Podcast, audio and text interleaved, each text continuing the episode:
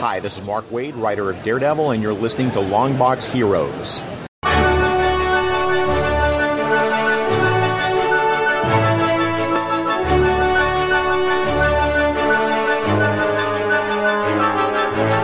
Hello, everyone, and welcome to episode 478 of Longbox Heroes, the Lamborghini of comic book podcasts. I'm Todd, along with Joe. How are we doing today, Joe? I'm doing the vroom vroom motorcycle motion because that's how you do a Lamborghini, right? Yes, I'm sure Lamborghini motorcycles make that sound. I don't know. There might there might be Lamborghini motorcycles. I don't know. That's out of that's out of our pay grade. That's right. I hope they the cars split into two and become one Lamborghini becomes two Lamborghini motorcycles, kind of like the Bat Pods. Oh yes. That would be great. And I have to commend you for always remembering to say the Lamborghini thing because I because you forget. never remember. Yes, that's why I do it. I also know who goes for who goes what week we do this show. I got a lot of I got a lot of post-its up here, but then I have a kid who comes in and messes with them, so He gets his dirt and cookies all over your post-its. he certainly does. Uh, so, would you like to know what's on the show this week, Joe? I would like to know what's on the show this week, Todd. Yes, um, certain companies' announcement of trades and cancellations. Also, some interesting Stargirl TV show news. And uh, what's up with piracy, Joe? We'll get into that. Um, Who are these people? I mean, how could you read a comic with an eye patch? I mean, is that Seinfeld? Wow, it was like he was here. that's right. uh, Also, no uh, listen, I I uh, go the full rang, range of things. If I'm gonna have celebrities on the show, I'm not gonna do cheap imitations of them. I'm actually gonna get the real celebrities beyond the show. I guess that's right. You're going to warm up the blower and get in contact. that's Um, right. Also, con news, uh, free digital books and sales. What we read last week, which was the question, the deaths of Vic Sage number one, Absolute Carnage number five, and Immortal Hulk 27. What we're looking forward to this week, I believe we have an art attack or two. And also at the end of the show, there will be spoiler filled talk of f- the newest episode of Flash and The Mandalorian. And I have some some arrow tidbits for Joe, for you, Joe, too. So Oh, good. So let's start off. Let's start off with the Stargirl thing. Okay, So I saw this come across the uh, news wire, if you will, mm-hmm. and they said that with the Stargirl TV show that's going to be on the DC Universe streaming service, that shortly thereafter, DC Universe has struck a deal with the CW to air Stargirl after the episodes go live on the streaming service. And CW being a free service on cable means you'll be able to see Stargirl without paying for the DC Universe service. Mm-hmm. which I find very interesting because why would you give away I don't know is this is this a giveaway to try and like the first taste is free kind of a deal or is this uh like we're giving up the ghost and we're going to go be part of that HBO Max or whatever that the rumors that everything is going over I don't know I think this does not bode well for the DC universe streaming uh thing what do right, you so think it's it's not airing over the air on the CW, but it is going to air on like all CW digital platforms. right but that's still free right That's still free, but it's a day later. oh no, I have to wait a day and not pay. I don't know about that.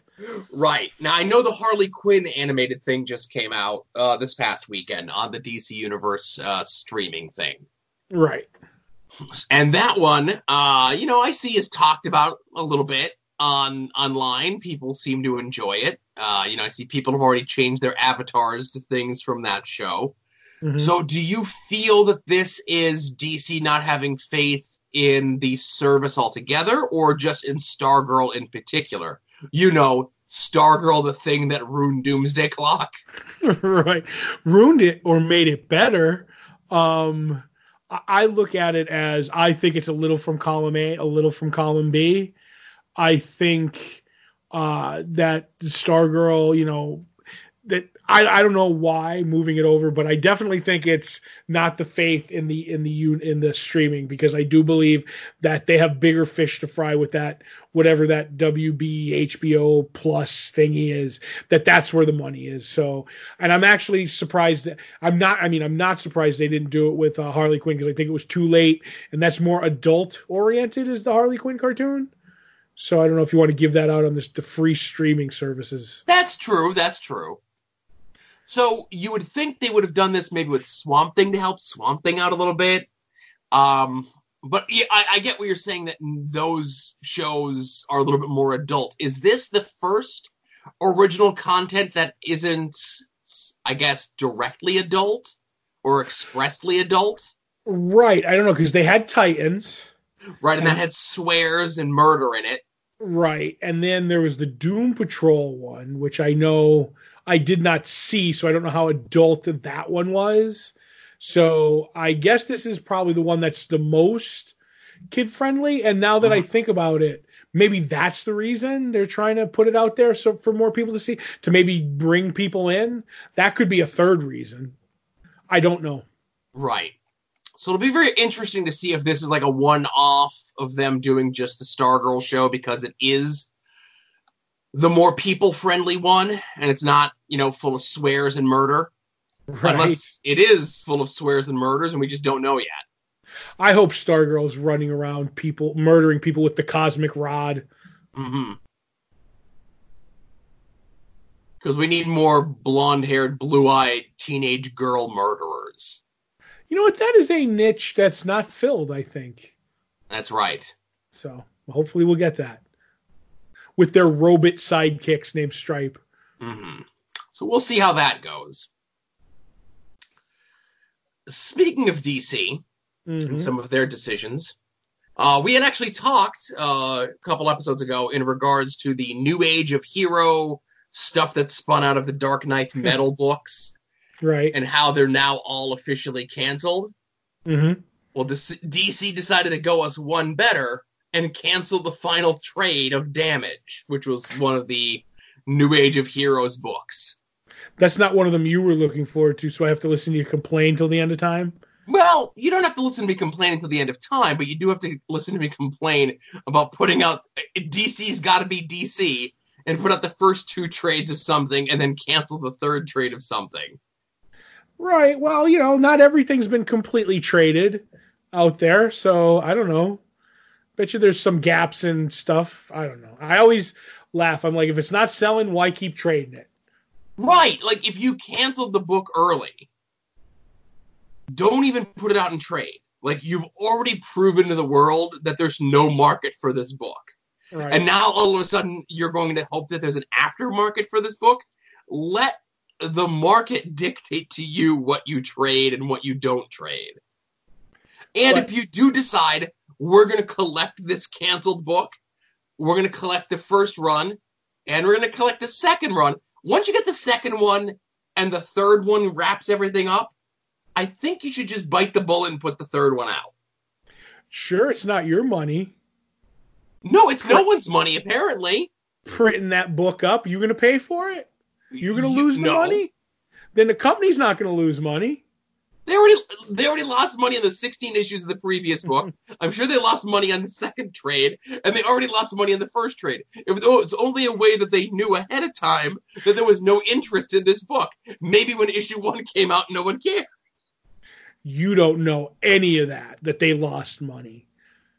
They probably made money on the on the individual issues because it ran. Then it ran what 16, 18 issues? issues? Yeah. 16 issues. Six, it doesn't run 16 issues if it doesn't make money. It gets, take Exhibit A, inferior five. Okay. So it had to make money for a little bit to let it go to 16. Or they would have chopped it at six. That's true. You know, like the famously, as you say, is one of my favorite quotes of you from the team that brought you the first book canceled in the new 52 when they did uh, whatever it was, like after OMAC. It's like OMAC, that didn't sell in new 52, it ran six issues. Let's get it out of here. Those are the books that don't make any money. If they kind of make money, all right, I could even see if maybe they break even. They're like, let's give this book a chance because DC has that history of like giving the little book that could a chance to me as where Marvel's too quick to, to, you know to pull out the, the the, the the hook and get rid of everybody. But DC will give it a try. But to go 16, I feel like those first 12 broke even, made money, and then you're like, all right, well, let's do a trade. Maybe there's some people who, who trade weight. But you know, I don't know. I'm I'm playing devil's advocate a little bit, and I do believe a little bit of what I'm saying. Yeah, you you have no real Listen, I'm still smarting when they stopped uh, the collection of rebels all those years ago. Yes, and they but they finally got around. To, did they give you your final Hitman to be to quiet you up? Years ago, they did, and then they tried to reprint it, and then it became right. a greatest hits of Hitman or something. Yes. Oh, DC. So, so speaking of DC and their trade policy, as we've addressed on the show this year, we were wondering why all these different things were being canceled and resolicited and all this other stuff. And just as current as Damage Volume 3 has been canceled, DC has also announced their slate of Omnibuy for 2020. Ooh, Omnibuy. And it's littered with stuff that's already in print, mm-hmm. such as Absolute Swamp Thing by Alan Moore Volume 2. Superman, the Man of Steel by John Byrne, Volume 1. Absolute Fourth World by Jack Kirby, Volume 2. Or Volume 1, rather. I'm putting you down for two of those. Legion of Superheroes, The Silver Age, Volume 3. Infinite Crisis Omnibus. Batwoman Omnibus. The Spectre Bronze Age Omnibus. Green Arrow by Mike Grell Omnibus, Volume 1. Preacher, the 25th Anniversary Omnibus, Volume 1. JLA by Grant Morrison Omnibus, Dead Man by Neal Adams Omnibus, Legion of Superheroes Five Years Later Omnibus, and Justice League International Volume 2 Omnibus. Ah. So are you asking me what were you asking me about this? So every single one of these things are in print or have been in print in some way, shape, or form we discussed during the course of this year that the reason certain things were getting solicited and canceled was because there were printing redundancies. That there were already many of these things in print already. Okay, now the Swamp Thing one, I have a question. That's just Absolute Volume 2, right? It says Al- Alan Moore Swamp Thing Absolute Volume 2. Right, which is the sequel to the Absolute Volume 1 that came out. Right. So that one's going to come out because they they they will not stop doing absolutes because the second they don't complete an absolute, that's their that's the Lamborghini of collections. Oh. You you do not you, you will lose people like they I can't imagine they sold a ton of transmetropolitans, but they did all three in absolute format. They've done every everyone that they've done. Now, granted, there's a few that they haven't finished, like Y the Last Man. Still, they're going through them. They they do one every like two years. But if that one's slated, and I believe that one will come out. I think some of the other, if it's an absolute, there's a fourth world one that'll come out. Um, those omnibus, the Bronze Age Spectre, I'm not sure of because the Bronze Age, it'll get that will get solicited as is. It will be you know a couple weeks, and then they'll go, we're going to cancel it, take the Bronze Age off it, and then resolicit it. I don't even know why the Bronze Age is on that because right. we've because they've we've done seen, that before where they've canceled something to take Bronze Age or Silver Age off the trade dress. So then that one will come out. The rest, there's a lot of redundancies, except for Justice League International Volume 2, which I don't think most of was ever in trade, to tell you the truth, at any point. But I'm hoping they get all the pages right and all the uh, word balloons filled with words, um, and not that words, but actual oh. verbal words um, because the first one was a mismatch of mistakes, and I'm still trying to get a fixed copy of the first uh, uh Justice League Omnibus, International Omnibus. I'm getting tired. So it's not clear as to what exactly is in volume two. Like a lot of them will say, um, you know, collects this to this. You know, like Legion of Superheroes five years later says, um, you know, it's like an issue of Superman, uh, Legion of Superheroes 1 through 39, uh, materials from Who's Who 1, 11, you know, 13, 14, 16, uh, Legion Annuals 1 through 3, and the Timberwolf miniseries. You know what I mean? Very Oh, specific things that are included in that, right? Right. Whereas the Justice League International, it's like, oh, it's new, you know, it just like generic solicit text doesn't say what's collected in it, right? Mm-hmm. And like I think that's and then like the you know I would assume the Justice League Grant Morrison one that's all the that's the whole thing right it's the omnibus but you were saying uh that the Justice League International stuff has not been in print. Didn't they recently and I say recently within the last couple of years do those like hardcovers that were on the newsprint?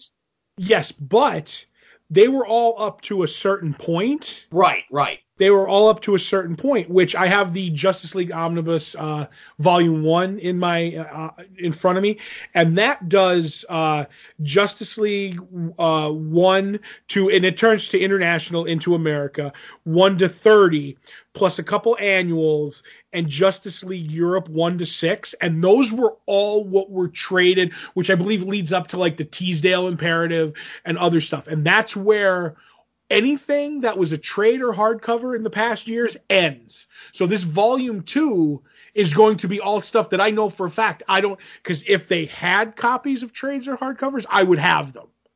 So this is going to be new material reprinted, if that makes any sense. okay so of these 13 how many do you say see print Okay, right now I said though anything that's an absolute, so that's one, two. Uh, the I'm gonna say uh, six.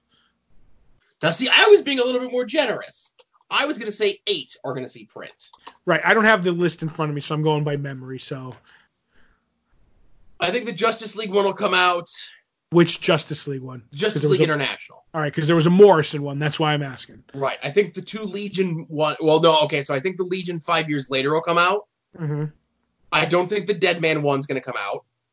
Neal Adams, that'll come out because it'll be recolored by Neal Adams' kid. That'll definitely get made Hmm. because that's the new thing. Is like to keep Neal happy.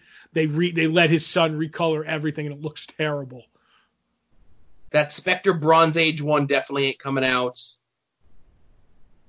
I can't see that Infinite Crisis one coming out, but I could be wrong about that. The the Legion Silver Age one ain't coming out. And outside of the two copies you're getting, I don't think that Absolute Fourth World by Jack Kirby is coming out either. oh my goodness, that's an absolute. That'll come out. You think so? Yes, they've never solicited an absolute and not made it. Never. Well, we are going to revisit this a year from now to see which of these actually come out. Okay. Put them up on the post-its, Joe, and Yep. keep your kids' grubby hands away from them. I'm to hide that one. Uh, your kid? Yeah. Okay, just put them in the closet. You're like, So, last but not least, was as it is uh, regularly coming up as a talking point in the world of comics and pretty much anything, is uh, piracy in comics. Uh, I guess Donny Cates recently took to Twitter to talk about, um, you know, people who were like straight up saying to him that, like, yeah, I pirate your comics. And Yes. he was kind of going into the whole thing of saying, like, okay, that's stealing. And then a lot of other creators came in, mostly on the side of his, that, you know, stealing is bad. mhm. And there were a few outliers just kind of being the contrarian opinion because that's what people do. And then I saw some other folks, maybe in the industry, maybe have made their name in the industry and are kind of, you know, made their money. And they were kind of poking fun at Donny Cates and a lot of the other folks that were saying, like, hey, stop stealing our stuff. Mhm. I look at it as I okay. Piracy is bad. I totally 100% get it. Yep. But I th- I think a lot of these I think a lot of these people go like, "Well, I'm losing sales."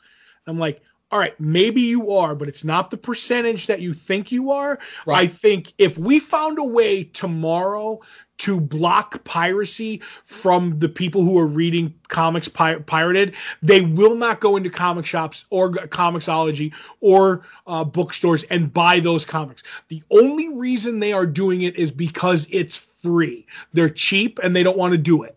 They're not comic fans that are like, oh well, you know what? Maybe I'll buy a couple of comics and I'll, you know, and I'll just I'll just pirate the rest of these. No, they only have so much money and they're going to pirate the rest because it's free. Now, now granted, if we got rid of, maybe you get a bump in your sales because there are a few people who would, but I think it, there's a real misunderstanding of what you know piracy is. It's just people who don't want to buy things because it costs them money. Would you agree? Yes, and I think it's less that it costs them money, and it's more the ease of it. If Mhm. you made getting your comic digitally as easy it is as it is for someone to steal something, Mm-hmm. then they, you know, would maybe take that one extra step. And I'm not saying buy your entire catalog. They're still primarily going to steal just because it's easier that way. Mm-hmm.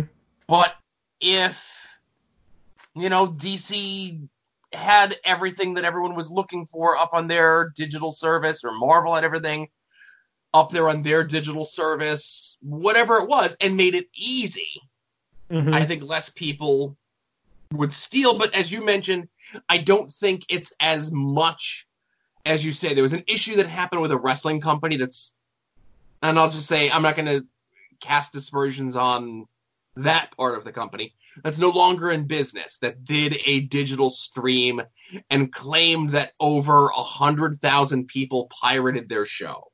mm-hmm. Whereas if you look at how many people allegedly bought their show and how many people were allegedly talking about their show live using their hashtags, they greatly inflated all of those numbers. Okay. And I and I think a lot of people who get things stolen from them like to inflate that number, but you could find if I'll just say this. I pay for all of my comic books I do too. we, Todd and I, are on a list of various publishers where we get review copies of various things. Mm-hmm. I would say 99% of the stuff that we get for free, I still buy. Uh, I wouldn't say 99%. Okay. I, I'm not saying I steal any of it, but I don't. Wait, we already I have don't. it. We already have it for free given to us by the publisher. Okay, I didn't know what you meant. I'm like, okay, what I, am saying is we okay, we get on Fridays, we get a list of all the image books that are coming out that following Wednesday. right. And I would say out of that list, 99% of them I still go and buy on a Wednesday. Hmm. Of the stuff that I get, which isn't a oh, ton. Oh, okay. Of the right, like if I if I buy Ascender, it's free on the digital. I love Jeff Lemire and Dustin Right. I buy. I do. I buy Ascender every month when it comes out. Okay, now I get what you're saying. When you said, I thought you meant you buy 99% of what Image puts out. No. like, that number doesn't seem right in my head. But okay, sorry. No. Just the way just the way you worded it confused Todd. But yeah, I'm that way. If if if DC comped us or Marvel comped us, um, I probably wouldn't like because that's a lot more stuff. I buy a ton of DC, but for the most part, like if it's a creator or a character that I lo- that I love, like Flash, I'm gonna buy regardless. Which I've been told by an editor is to to my detriment. Um, he's like because you might want to stop buying it when it's bad, and then we'll change things. It's like yeah, I want my full collection of Flash, but like other stuff, it'll it'll be like you know Ed Brubaker if he was working Jason Aaron. Jason Aaron gets most of my money. Even if I was getting comped copies, I would still be like, you know what? I want Thor. I want King Thor. I want Conan. So uh, yeah, I'm I'm I love digital. Uh, or I'm actually anti-digital com. Not anti, but I don't like digital comics compared to you know in your hand copies. And so pirating, even you know, if I don't like, if I'm not big on digital, pirate piracy is even harder. you know what I mean? Now, I Like, will say this. I'm not going to say that I've never pirated a comic, because I have. But the times that I've pirated a comic were when I had to read something for the book for the show. I Mhm. already paid for my copy of it, Right. and w- I forgot to bring it with me, or you know, we do our tu- we do our Tuesday morning email, and you're like, "Oh, hey, I read this. Let's talk about it." I'm like, "I don't have it on my person. I can Right. get it. I already have it at the house. Well, I and and haven't that read it yet, but I and need I- to read it right now." I agree with you. It would be like I have, I actually have four or five floppy issues of Justice League number one, the international run. Mhm. I have that in trade. I have that in hardcover. I have that in omnibus. I have it in the various printings of the trades with different covers. You know what? If I if I feel like reading it on my Kindle with my handy holder and I just just pirate it, to me, you've gotten my my money 17 times over. So Mhm. I think that's different. But there's also a great joke that I love by Janeane Garofalo who talks about pirating music. And they're like, they're like, oh, you just you would just pirate music? You would just steal music? Would you steal a car? If I could walk up to a, a brand new car, touch that car, and make an exact copy of that car while leaving that car behind, yes, I would steal a car. And I was like, hmm, that's not a that's an interesting joke, but uh, yeah, it's I have I have my copies, so I would never, uh, you know, I don't consider it. I have Sandman seventy different ways. Maybe I if I need to read an episode of Sandman like we did for uh, uh, have it Joe Todd and Joe have issues. I I pirated it so I could read it at work real quick because I didn't want to bring the hundred dollar copy with me to work. You know what I mean? Yeah, So I don't know. I and, think- and I'll even go as far as this, and I'm sure. And again, I'm not, you know, obviously I don't know. No one has expressly told me, you know, hey, I'm a listener to the show and I steal all my comics. There are ways to get comics for rel- for free or relatively cheap. Um, you know, we we talked before about the Marvel Unlimited thing. If you're okay with the six months behind, the DC Universe or the Comixology Unlimited things. But because Comixology is an Amazon Prime or an Amazon company, if you have Amazon Prime, you're already paying for that. You get Comixology Unlimited. Right. You may not even know that you get it because they don't advertise it as much. Mm-hmm. You know, you could do that. Um, you know, we have listeners that comment in the comment section that they access Hoopla, which is something that you get through your library. Uh, you sign up at your local library for a library card. And with that, you could then sign up for Hoopla, which has tons of stuff, day and date that it comes out from most of the major independent companies. Like, Mhm. not Marvel, not DC, but pretty much everyone else is on Hoopla. So I mean- if you really feel you need to keep up with comics, there are legal, free, and cheap ways to do it. hmm I agree. I mean, library is a great source. I mean, we love Jimmy Palmiotti, and he's always pushing that, like, you know, like to to to, to try stuff. There's ways. There's ways to to do it, and there's ways not to do it. I don't know. Like I said, I. I don't know. Piracy's not not not good for the industry, but one like I said in the beginning, I'll end it with it. A lot of people are just pirate. Well, well, if they could stop pirating tomorrow, would not pay for books. Right. They would just never read a comic ever. they would go off and pirate TV or music or whatever, any entertainment, you know, Right. the next the next thing. Not saying that's good or bad, but it is what it is. Right. So I think that's all the news, eh? Yes, it is. Okay. So it is we are upon the holiday season. It is getting to be Thanksgiving. It's Thanksgiving Eve as you're listening to this probably. So there's actually not a ton of conventions going on this weekend. Mm.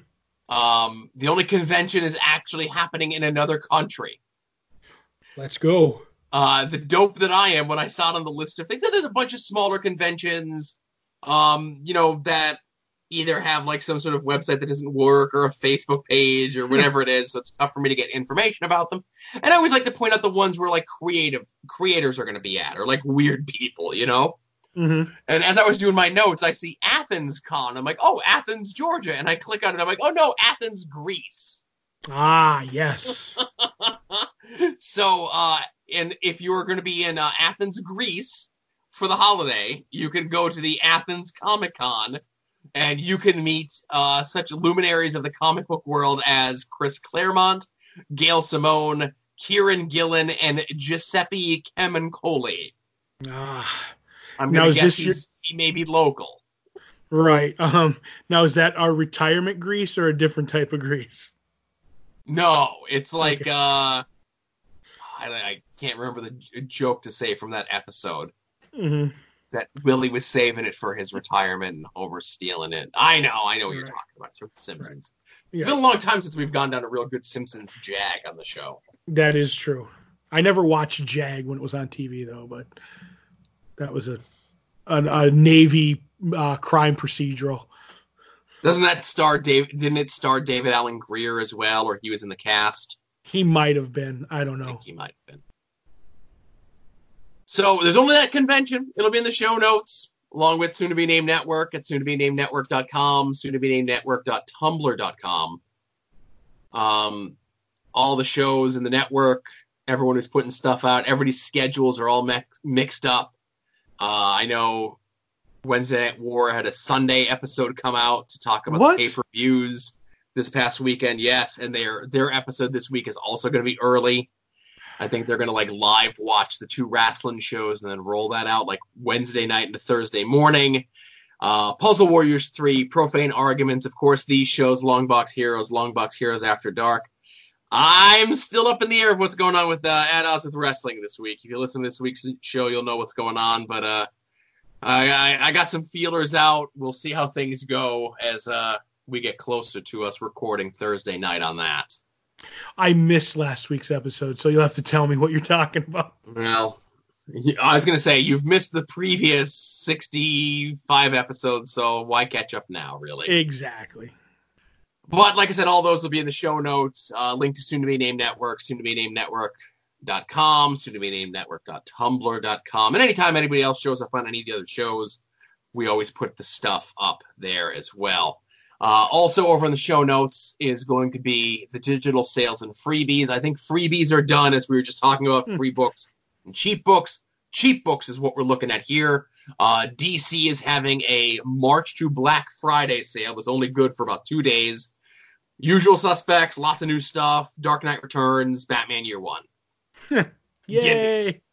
Uh, Titan is having a sale on Tank Girl stuff, and Dark Horse is having a line wide sale. I think that's one of those weird sales where you need to put the coupon code in to get your half price off thing. No, actually, it's not. It's one of the rare times where they're doing it. You don't have to put no code.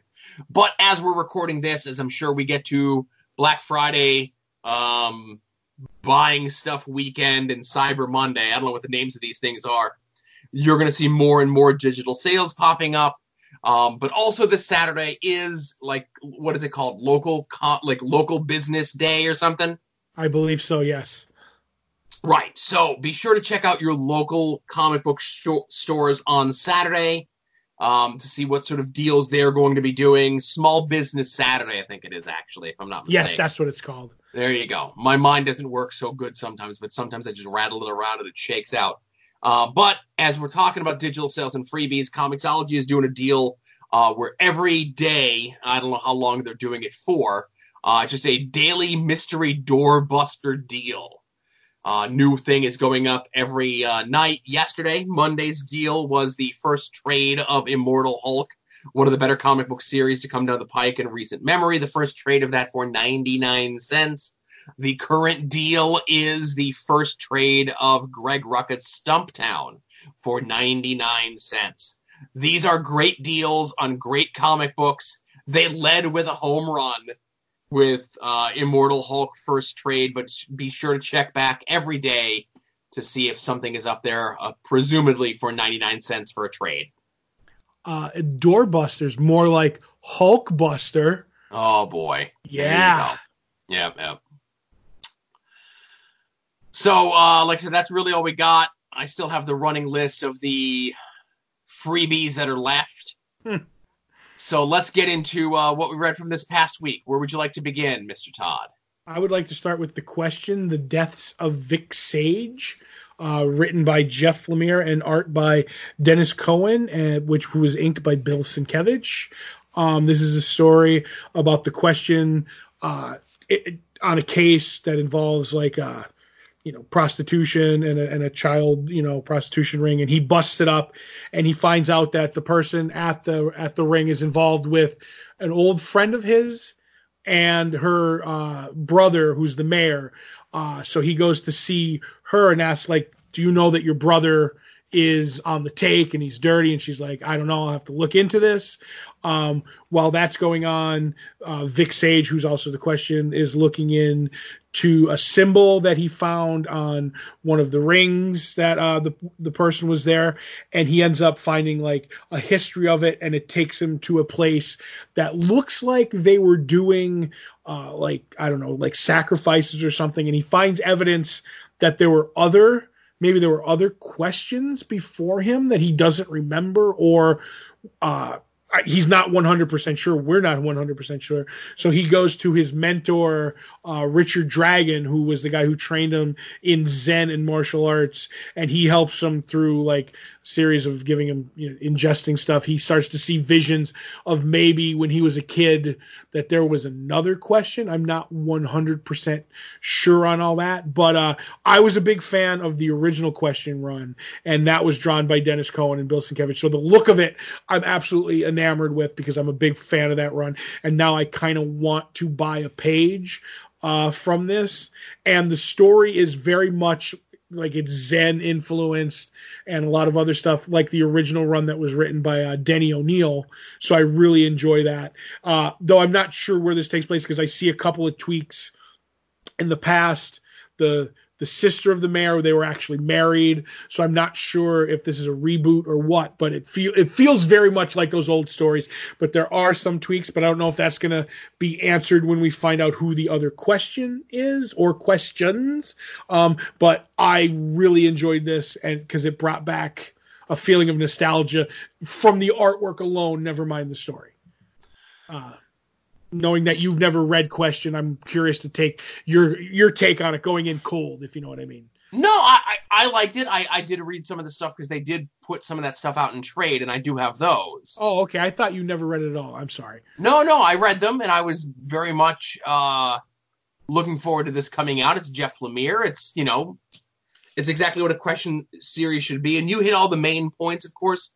I will say uh i liked the more detective-y stuff and less the spiritually zen stuff. Which was the heart of the book back then i thought. Right and and while that is the heart of the book i like i like a crime book more than I like a spiritual thinky piece. Fair enough. See i like i like the mix. I'm i'm a I'm a big fan of the mix, and I think they did well with this.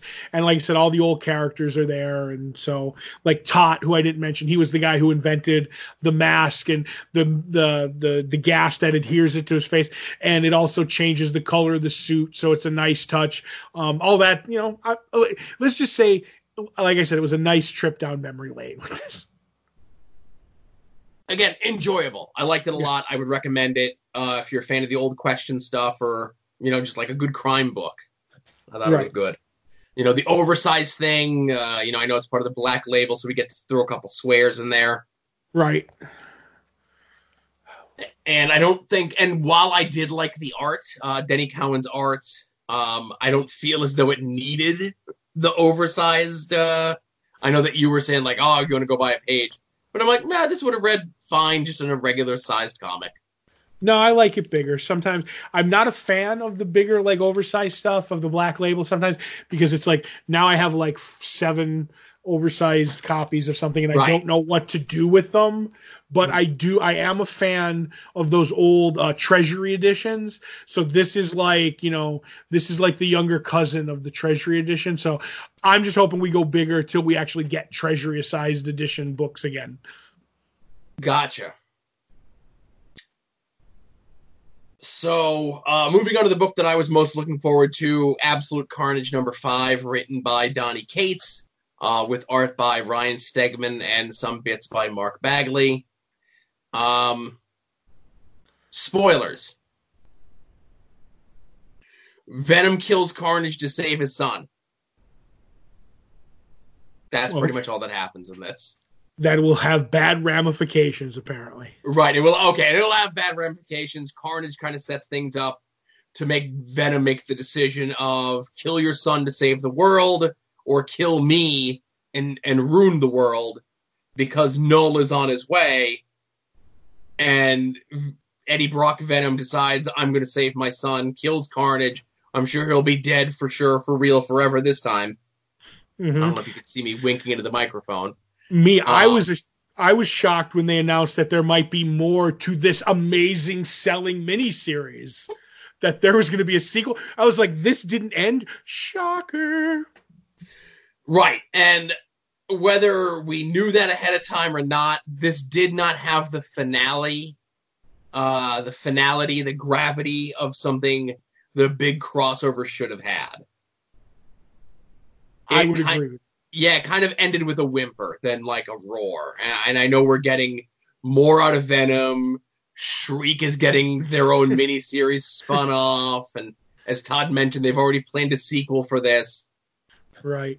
We need Kid Venom. When's that kid getting a, ven- a, a symbiote? He'll, I know he has the thing inside of him. He, Right, he- but but now he has a puppy Venom, you know, or cat Venom. everybody's a Venom at this point, Todd.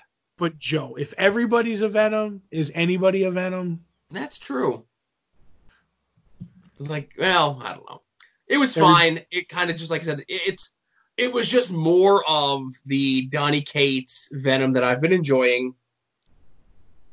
Like I said, it it was hyped as this big event, even by me. I was excited for this, hmm and I may have overhyped it to myself because it was just kind of like, eh, it ended, it's over, all right, But moving it on. Did, but it didn't end, and that was my biggest gripe. But anyway, let's right, move on. and that's the thing. It didn't end. It's still, yeah. so So the other book that we need to discuss, which is gonna, which is gonna open myself up to I don't know what we're gonna find out here shortly, right, is Immortal Hulk number twenty-seven, uh, written by Al Ewing with art by Joe Bennett. Um, I don't know, if we didn't talk about it on the show, but I know the story had come out recently uh, that Joe Joe Bennett's son had passed away, which is why there had been more fill-ins on some of the other Immortal Hulk books. right, Uh, very tragic story, very touching. Uh, tribute that Joe did to his son in the letters pages of one of the previous issues hmm regarding all of this. So I had fallen behind famously on a lot of my books. Um, just, you know, things that get pushed to the top of the list to read. Um, I'll just kind of brushstroke this, okay? The last two issues, 26 and 27, has been Hulk versus Roxxon. If you remember Roxxon, they're the big media, chemical, weapons, everything conglomerate that's run by the Minotaur. If you remember from more recent Thor stuff, even spinning indirectly out of War of the Realms, right? hmm Felt it was a lateral move for the character to continue somewhere. Obviously, who knows? Jason Aaron's kind of he, he kind of made this new character, done with the new character. He's only got one issue left on Thor. Donny Cates is coming in. It looks like he's going more superhero, maybe more spacey with his Thor. Great character still left in capable hands by Al Ewing. Uh, I thought the two issues were great, where the Hulk, the 26 and 27 really good. Mortal Hulk's really good. Um, how we, we get a point in this issue where the Hulk is attacking a specific outpost of Roxxon hmm and the Minotaur is kind of the story is being told in three pieces. We got the top part that's the Minotaur stuff. We get the middle piece, which is the Hulk stuff, and then we have uh, the bottom piece, which is the people that are protecting uh, this specific outpost. Hmm And this outpost, and again, no spoilers, is something that when the Minotaur figures out that that's where the Hulk is attacking, he freaks out. He breaks character. He's not the cool, calm, collected half man, half beast who runs a multimedia conglomeration that he lends himself to be hmm and a lot of this is the Hulk banner um, releasing stuff through the media, the media spinning it to make the Hulk the bad guy. We've got the newspaper, the reporter, all the way back from issue one of this, who is attempting to be like the like using the paper that she works for is like the Daily Bugle has Spider Man will have the Hulk. Mhm. You know. So I guess where I'm getting to with this is, uh, I, I, did you like these issues? You like this new train of uh, path? I guess that the Hulk I is on. love I love 26 and 27. Um, I'm not big on the whole like you know uh, maybe Hulk. I wasn't big on Hulk fighting climate control kind of a deal like that that attitude you know like i'm going to save the planet but then it was very well done you know what i mean so i'm, I'm okay with it and then in this issue it, we end with the reveal that like hey maybe the way everybody thinks you can take the hulk down you can't take the hulk down anymore so like once again you know uh, al ewing does that like every once in a while he'll give you that reveal at the end of an issue and you're like oh wow game changer you know what i mean Right. so th- there i am i've loved joe i've loved loved loved issues 26 and 27 So as I was mentioning, I'd fallen behind on some of my books, and certain things get moved up to the top that I know that we're going to talk about. And then right before we started recording a couple of weeks ago, I saw Todd had posted or tweeted or whatever he does on social media about issue 25 of the Immortal Hulk. right So I'm like, huh, well, if Todd didn't like it, and I don't think we'll be talking about it on the show anytime soon, but okay, I, I can't read 26 and 27 without reading 25. So, you know, my, my kid's been sick, so I've been home with them, and I've had free time. So I read issue 25, and Todd, I, I liked issue 25 of Immortal Hulk. What's, what's wrong with you? Uh wh- no it's what's right with me and what's wrong with you. It was terrible. It was terrible. It was a it was a it was a miss in a, in a run of triples and home runs. That's i mean it was it, I, I thought it was actually so boring that i had to tap out halfway through and i didn't i was like maybe somebody will explain to me what happened Okay. in the issue. The biggest fault of the issue is is that it's a standalone issue that is completely impenetrable impenetrable to a new reader.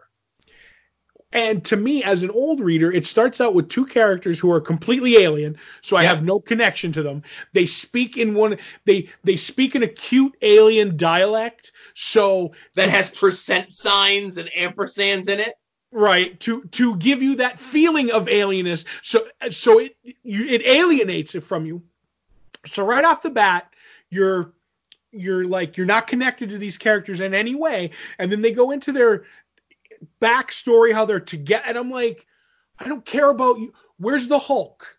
Where's the Hulk? And it's page after page after page of these things talking in their cute little dialect. I'm like, you you have to hook me. You have to hook me way earlier than the Hulk shows up. Are they in the microverse? Are they at the end of time? Are they in space? I don't know. Hulk's punching planets. I'm like, I, this might have been cool, but you you started with something nobody should care about. Nobody. So I, that's where they lost me. Okay. Did you not see, even from the very beginnings of the introductions of these characters and what they were doing and all that sort of stuff, that it was not a parallel to Krypton and the destruction of Krypton and the creation of Superman? Nope. Okay. nope. I, was did. I was I, I feel as though I got that right off the rip. That this is a, this is a planet billions of years in the future, millions of years in the future, whatever the time frame is, that knows their planet is doomed.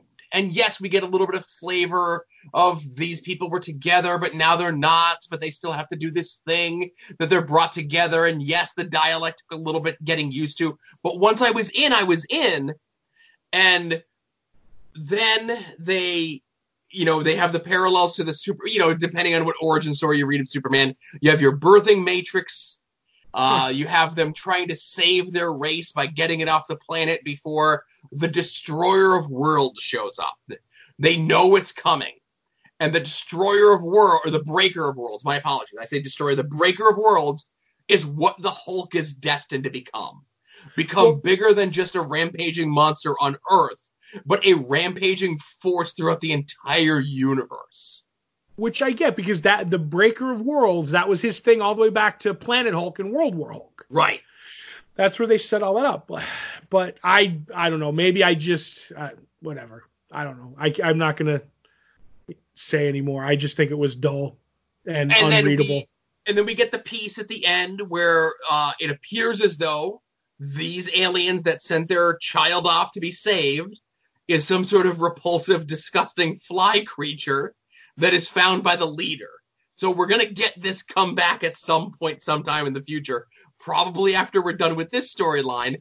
But I thought, as someone who has been reading the book for the previous 24 issues on its own, may not have been the easiest thing to read, but it was definitely enjoyable and an alternate take and a future tale of the Hulk. Okay. So it's King Hulk, like King Thor kind of a deal. It's the end of time. It's blah blah blah, whatever. I guess I don't know. Mm-hmm. Well, I'm glad you enjoyed it, Joe. I really Yes. am. Uh, all, all joking aside, if you enjoyed it, then you got something out of it. I was bored to tears. Right, but I, like I said, usually you and I line up pretty well, and when you had said you didn't like it, I'm like, okay, well, I could move that to the bottom of the pile, Well, don't you know? and you don't have to kind of get kept getting pushed back, and maybe because of your negativity toward it, Maybe it I went the- in with um different eyes on it, I guess. maybe like you said the the the the you know the pole the, i moved the goalposts on you closer so you didn't have to kick as hard There you go. i guess i don't know cool beans All right, so that's what we read from this past week. Let's get into what we're looking forward to coming out this week. If you head over to longboxheroes.com every Tuesday around 5:30 Eastern Time or so, we put up the poll post, which is a link to a link to all the books that are coming out this week. Whether you get your books in print, whether you get them digitally, legally, whether you get them sent to your home legally, or whether you wait for the trades if DC publishes them. Be forewarned, be forearmed. Know what's coming out this week.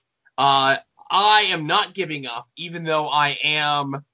Uh, what am I? Nine correct guesses behind you, and there's no way that I can catch up. I'm still not giving up. Uh, in attempting to guess what book you're most looking forward to coming out this week, just like you're going to try to guess what book I'm most looking forward to coming out this week. right um and because i went first because i remember when you know i go first on the shows so i pick i'm going to say the book you're looking forward to most is criminal 10 It is Criminal Number 10, uh, book I'm most looking forward to coming out this week. And I'm going to guess the book you're most looking forward to coming out this week is John Constantine Hellblazer number one. Yes. I've been enjoying that, and it's a fresh take. I love Criminal. I'm with you. But uh, Hellblazer is, you know, I'm happy to see that back. All right, so there we go. We got those things for sure um, to be discussing. A nice light week for me. And uh, I always say to Todd, I thought you were cutting some books. Is it is it January 1st yet? Oh, you're waiting. Okay. I'm waiting until Doomsday Clock comes out, and then I'm going to see where I stand. Hmm. You're waiting that long, huh? We should know soon. Yeah, I think next week we'll know kind of, sort of for sure. I think it's kind of DC's hasn't given up the goat when uh, it comes to like saying the 18th and all their social media, so it's coming out. All right. I'll, I'll believe it when it's in my hands, Okay, or at least on the table at the comic book store. right. So while you're over at longboxheroes.com, be sure to check out all the other stuff uh, that Todd and I have done, whether it be past episodes of this show, past episodes of Longbox Heroes After Dark, 2017 Smash Sensation, Todd and Joe Have Issues. You can also check out our store where you can purchase shirts or stickers or pins with our fancy logo on them. If you want even more fancy logos, or you want that fancy logo on more things than just shirts, stuff from Soon to Be Named Network, you want stuff of quotes from the show that we have said, whether it be fish math, as fish math season is almost upon us. Uh, when did blank become a business? All the great lines from the show. You can get those sh- shirts over at teepublic.com, and our store for that is in the link on the website as well. Also, if you want to help us out, you can also become a Patreon for as little as a dollar a month. It can help us out, and you get some extra stuff. The rest of this year is kind of some old podcasts that I have been on of a variety of things, kind of uh, the bridge between the last episodes that we have of Three Guys from Nowhere to the birth of Weekly Long Box, then of course Long Box Heroes. So it's some interesting stuff there, and then 2020 is when the big stuff is going to be happening. Two Patreon exclusive shows that you could get for a buck. or if you want early access to those and early access to Longbox Heroes After Dark, you can be a $5 patron as well. And uh, like I said, there's going to be some extra bonus material that goes along with one of those two shows. Hint, hint. Mm-hmm. Uh, also, you can help us out by doing your normal purchasing through a- our Amazon click through banner across the top of the page. As I mentioned before, Black Friday, Cyber Monday, uh, Wacky Wednesday spending. I don't know what it's called. It's got to be called something. You know, you just can't have Black Friday and Cyber Monday and the weekend is just the weekend. It's got to have a cute name, right? Mm-hmm. Pirate Thursday. Oh boy, careful now. We talked about that enough today, haven't we? All right. Yes. So, uh, some of the notable purchases for the Amazon click through this past week. Whoever purchases these, it's time to stock up on the snack treats that they get through our Amazon click through. Lay's poppables, sea salt potato snacks. They're not chips, they're snacks. Uh, combos, variety packs, Keebler cookies, Cheez Its, and Pringles. But I have to mention this, Todd. They also purchased the Frito Lay Fun Time snack mix. And they also purchased the Frito Lay VP party mix. Ooh. And it's a little difficult to tell from the exterior of the box of what is the difference between the two because both come in blue tinged boxes and both people both have pictures of people having fun enjoying snacks on the boxes. Well, that's that gives it's what's on the tin. You know what I mean? It's all good. That's right. Somebody also purchased a uh, Guardians of the Galaxy uh, twin bedding sheet set. Somebody Hmm. also purchased Harry Potter and the Goblet of Fire Illustrated Edition. Uh, somebody also purchased Lego Star Wars, specifically from Revenge of the Sith, Sith ATAP Walker. And again, I don't know the difference between AT and AP, whatever. Uh, somebody also purchased a Step 2 Best Chef's Kitchen playset. That's like one of those little like plastic uh, things that your kids play with when they're like three and under. Those are really good things. My kid had one. Every kid has had a kitchen set, so it's good to get one, and especially if you're buying it through us. Mm-hmm. So again, I do thank everyone who purchased uh, any time through the course of the year uh, through our Amazon click through. Of course, even if I don't mention your purchases on air, it is duly noted, and we greatly appreciate it. I appreciate it. Yes. So, Todd, did we have any art attacks this week? We only had one, and it was yours truly. Um, I put up. I met Stephen Byrne at New York Comic Con, and since I love the Wonder Twins, I had to get Gleek from him in my sketchbook. It was definitely the right choice because when I met him, he was at the DC booth, so I was able to get a free sketch. And I was like, Zan, Jayna, you can't have Zan without Jayna. You can't have Jayna without Zan. But I'm not asking him to draw me two sketches in my sketchbook at the DC booth together. And I'm like, well, Gleek makes a nice break from that. And he's like, he's like, and I said all this, I can't have Zan without Jayna. He's like, Gleek, it's like Gleek was the right way to go. And so he did a nice quick Gleek for me, and uh, I I love it. I think it's you know a beautiful rough little sketch, but it it says Gleek. You mean you can't you, know, you can't miss it. I love you know when they could do a little bit with minimal, a lot with minimal work. Absolutely. And we did actually get one during the recording of the show here. Uh, Oh, Jeremy? Dennis, uh, Yakko with a zero dot org on Twitter, uh, tweeted at us and at Todd's Art Attack that he forgot this sketch the Yaklet got from Chris Eliopoulos at New York Comic Con this year. Uh, the kid has most of the I Am books uh, by uh, Chris Eliopoulos and uh, Brad Meltzer. I think uh, Jeremy has purchased most of them through our Amazon click through, so thank you very much for that. Um, and said that the new Xavier Riddle and the Secret of something something I don't know, it gets all cut off there. Show that's going to be on PBS is amazing. Uh, says that it's definitely a step up from Paw Patrol. Uh, having to watch that, and I would have to agree that with not having seen a frame of this new show and seeing too many frames of Paw Patrol in my day. Um, Xavier Riddle and the Secret Museum. My apologies. And the sketch that Chris Eliopoulos did was of his cartoony version of Jim Henson holding a little Kermit, and it's a really nice sketch. And I like that you could see like the blue like headlines underneath the dark inked colors. Right, the blue line roughs, Yes, there you go. That's- the blue, that's the, the blue line official- rocks. the official term. hmm But yeah, sorry about that. Thank you for that, Joe. Yes, no, it's quite all right. I, I keep my eyes peeled during the course of the show, I, or at least I try to. I when I go to it like because I, I retweet them all out, so I go to my feed in my like my tweets and it shows me in order what they went, so I get to go through them. I did not check my mentions in the last half hour, so. Oh, gotcha, gotcha. Mhm. I try not to be distracted during the show, but sometimes I am distracted during the show. Never, not you. Eh, sometimes. I'm sorry, I wasn't listening. What'd you say? Exactly. So I think that's the end of the main show. We're going to get into some TV talk here. Yes? Yes, yes, we are. Okay, so if you have not seen last week's episode of The Flash or the most recent episode of The Mandalorian, we bid you adieu. Thank you for listening. Episode 278, Longbox Heroes. Thanks for listening, and we're going to take a pause for the cause here. So, Mr. Todd, where would you like to begin? Let's start with the Flash. All right, The Flash, which surprised me because I thought they were off for two weeks, but I guess they were, and it just kind of caught up on me much quicker. I know. I Um, love. I loved when I told you, and you uh, like after the after we got done recording, I told you, and I completely shocked you. You're like, "What? There's a Flash episode?" I'm like, "Yep. You might want to look into that." hmm And again, I, I did uh, have a lot to watch this week, but Flash was very enjoyable this week. Mhm. Um, a Barry and uh, Ralph episode where Barry decides to screw up, I mean, help Ralph on his investigation.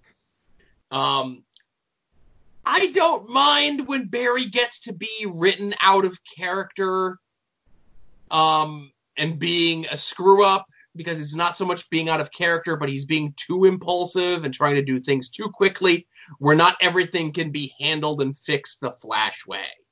Right. He's he's trying to wrap up the case so he can go, you know, endorse elongated man at the press conference the next day. And in doing so, he's screwing up everything.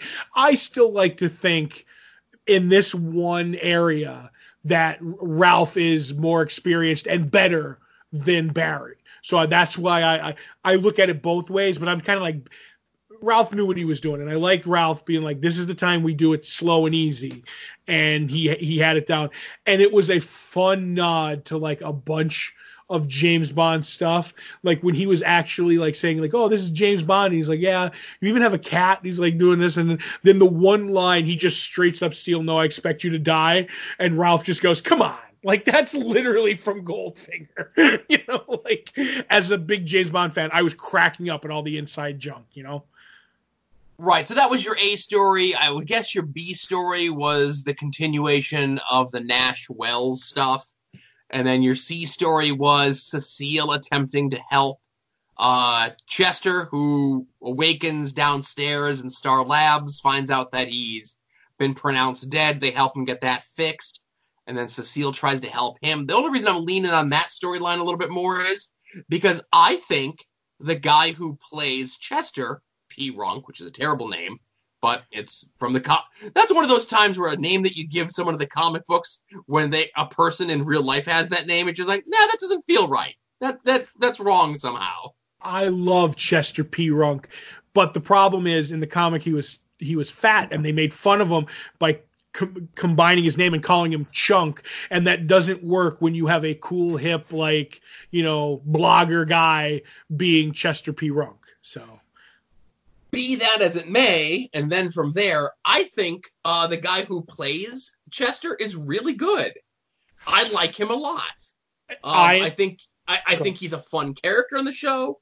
Um, it's nice to have a new character come onto the show and be excited about all the stuff instead of being like all doom and gloom and how things are terrible. Right.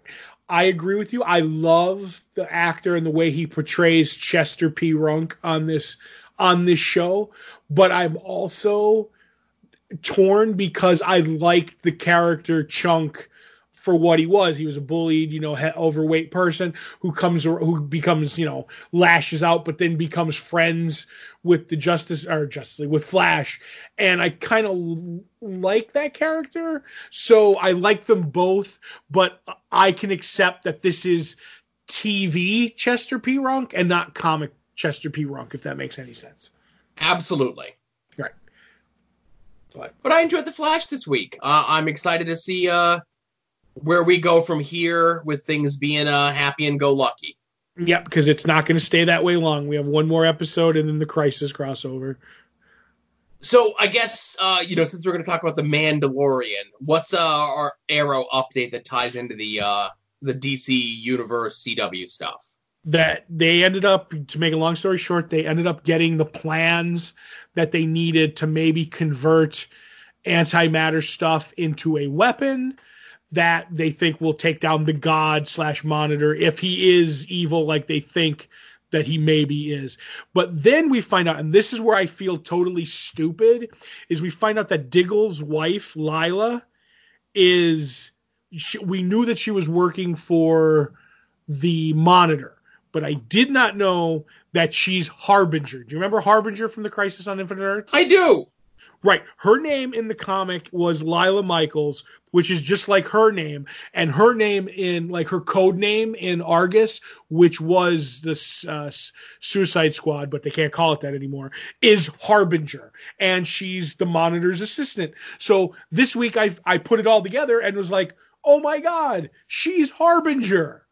Uh, I should have known this for seasons, to tell you the truth, Joe.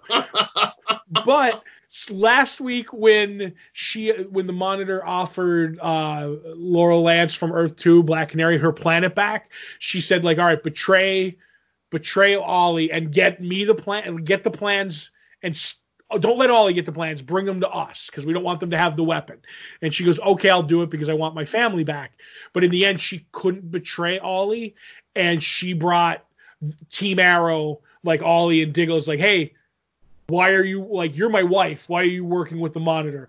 dun dun dun. Roll credits. So that's where we're at. Gotcha. God, I'm stupid sometimes. There's a lot of information to digest on these shows. And when they when they parcel it out, like my name is Lyla. Ten episodes later, my last name is my maiden last name is Michaels. Ten episodes later, my code name is Harbinger. You know what I mean? Like I don't I don't retain all that because I'm watching so much. And then when they lay it all out in one episode, I'm like, oh my God, I should be on my game, but I'm not. Oh well. It happens to the best of us. Right. So now is it Mandalorian time, the thing that I really want to talk about? Yes. So let me just do my uh, quickie. Okay. And say uh, this episode of The Mandalorian is uh, the Mandalorian, I refuse to call him Mando because that's lame, uh, brings Baby Yoda, also not his name, but we don't have a name for him yet, right. to Werner Herzog. Again, it's Werner Herzog. to do whatever Werner Herzog is going to do, and whether it be Werner Herzog, the character he plays in the show, or real life Werner Herzog, I wouldn't trust him alone with anyone or anything. right. And then as he's flying back, the Mandalorian gets sad and misses Baby Yoda, so decides to go back and get Baby Yoda, attempts to abscond with Baby Yoda, a bunch of other bounty hunters and stormtrooper types, and even Carl Weathers himself decides to stop the Mandalorian, and then all the other Mandalorians who we met for the first time in, earlier in the episode who don't like Mandalorian decide to help Mandalorian. That's a lot of Mandalorian in there. It certainly is. But I loved this episode.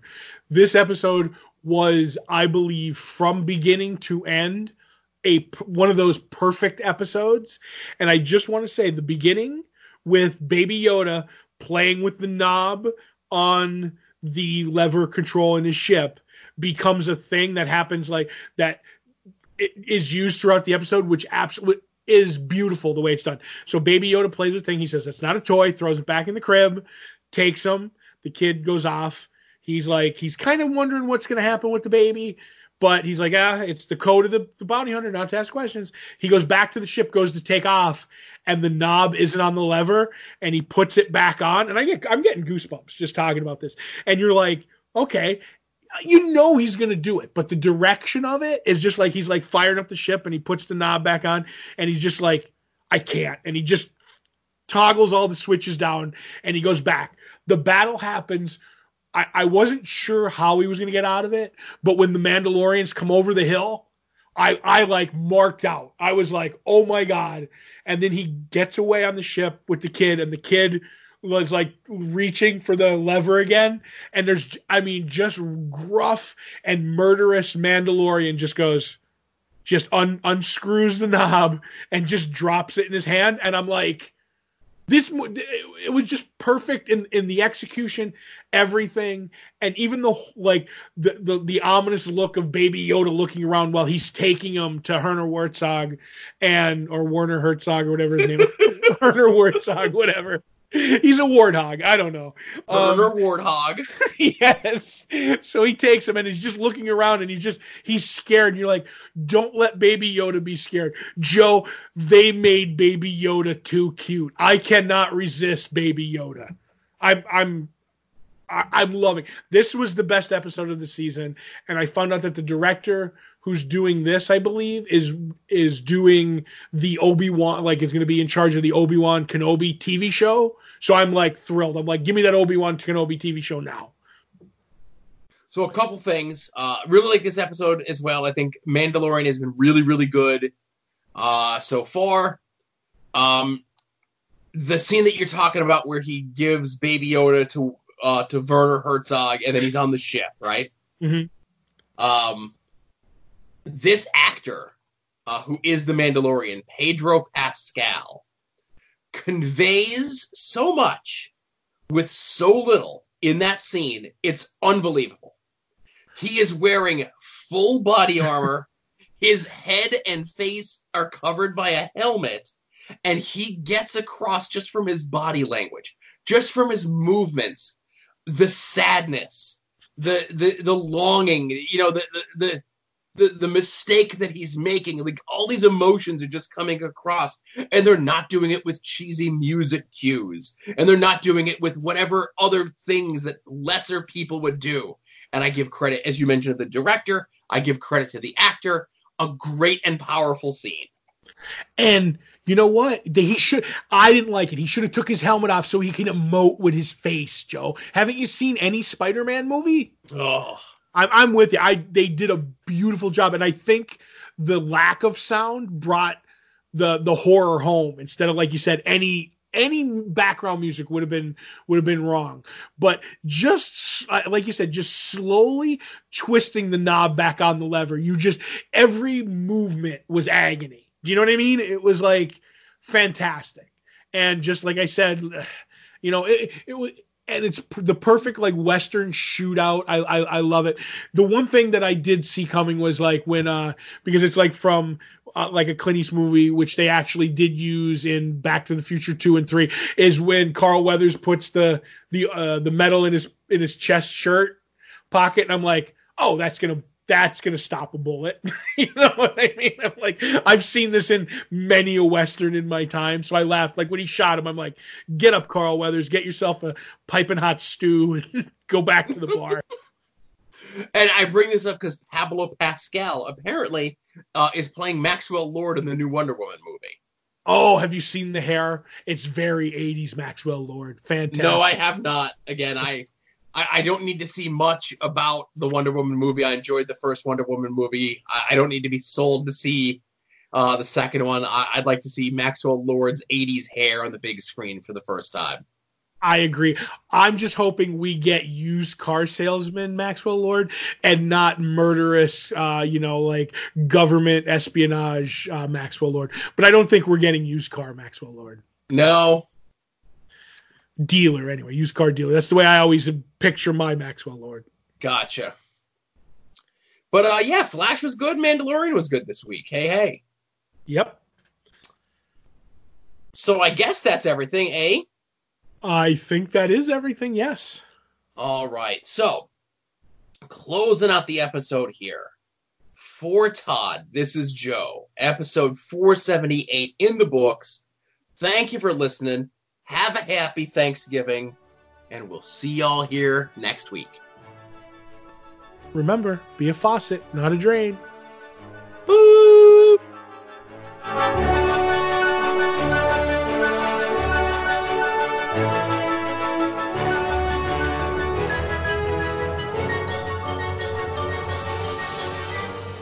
You're listening to the soon to be named network, the Lamborghini of Podcast Network.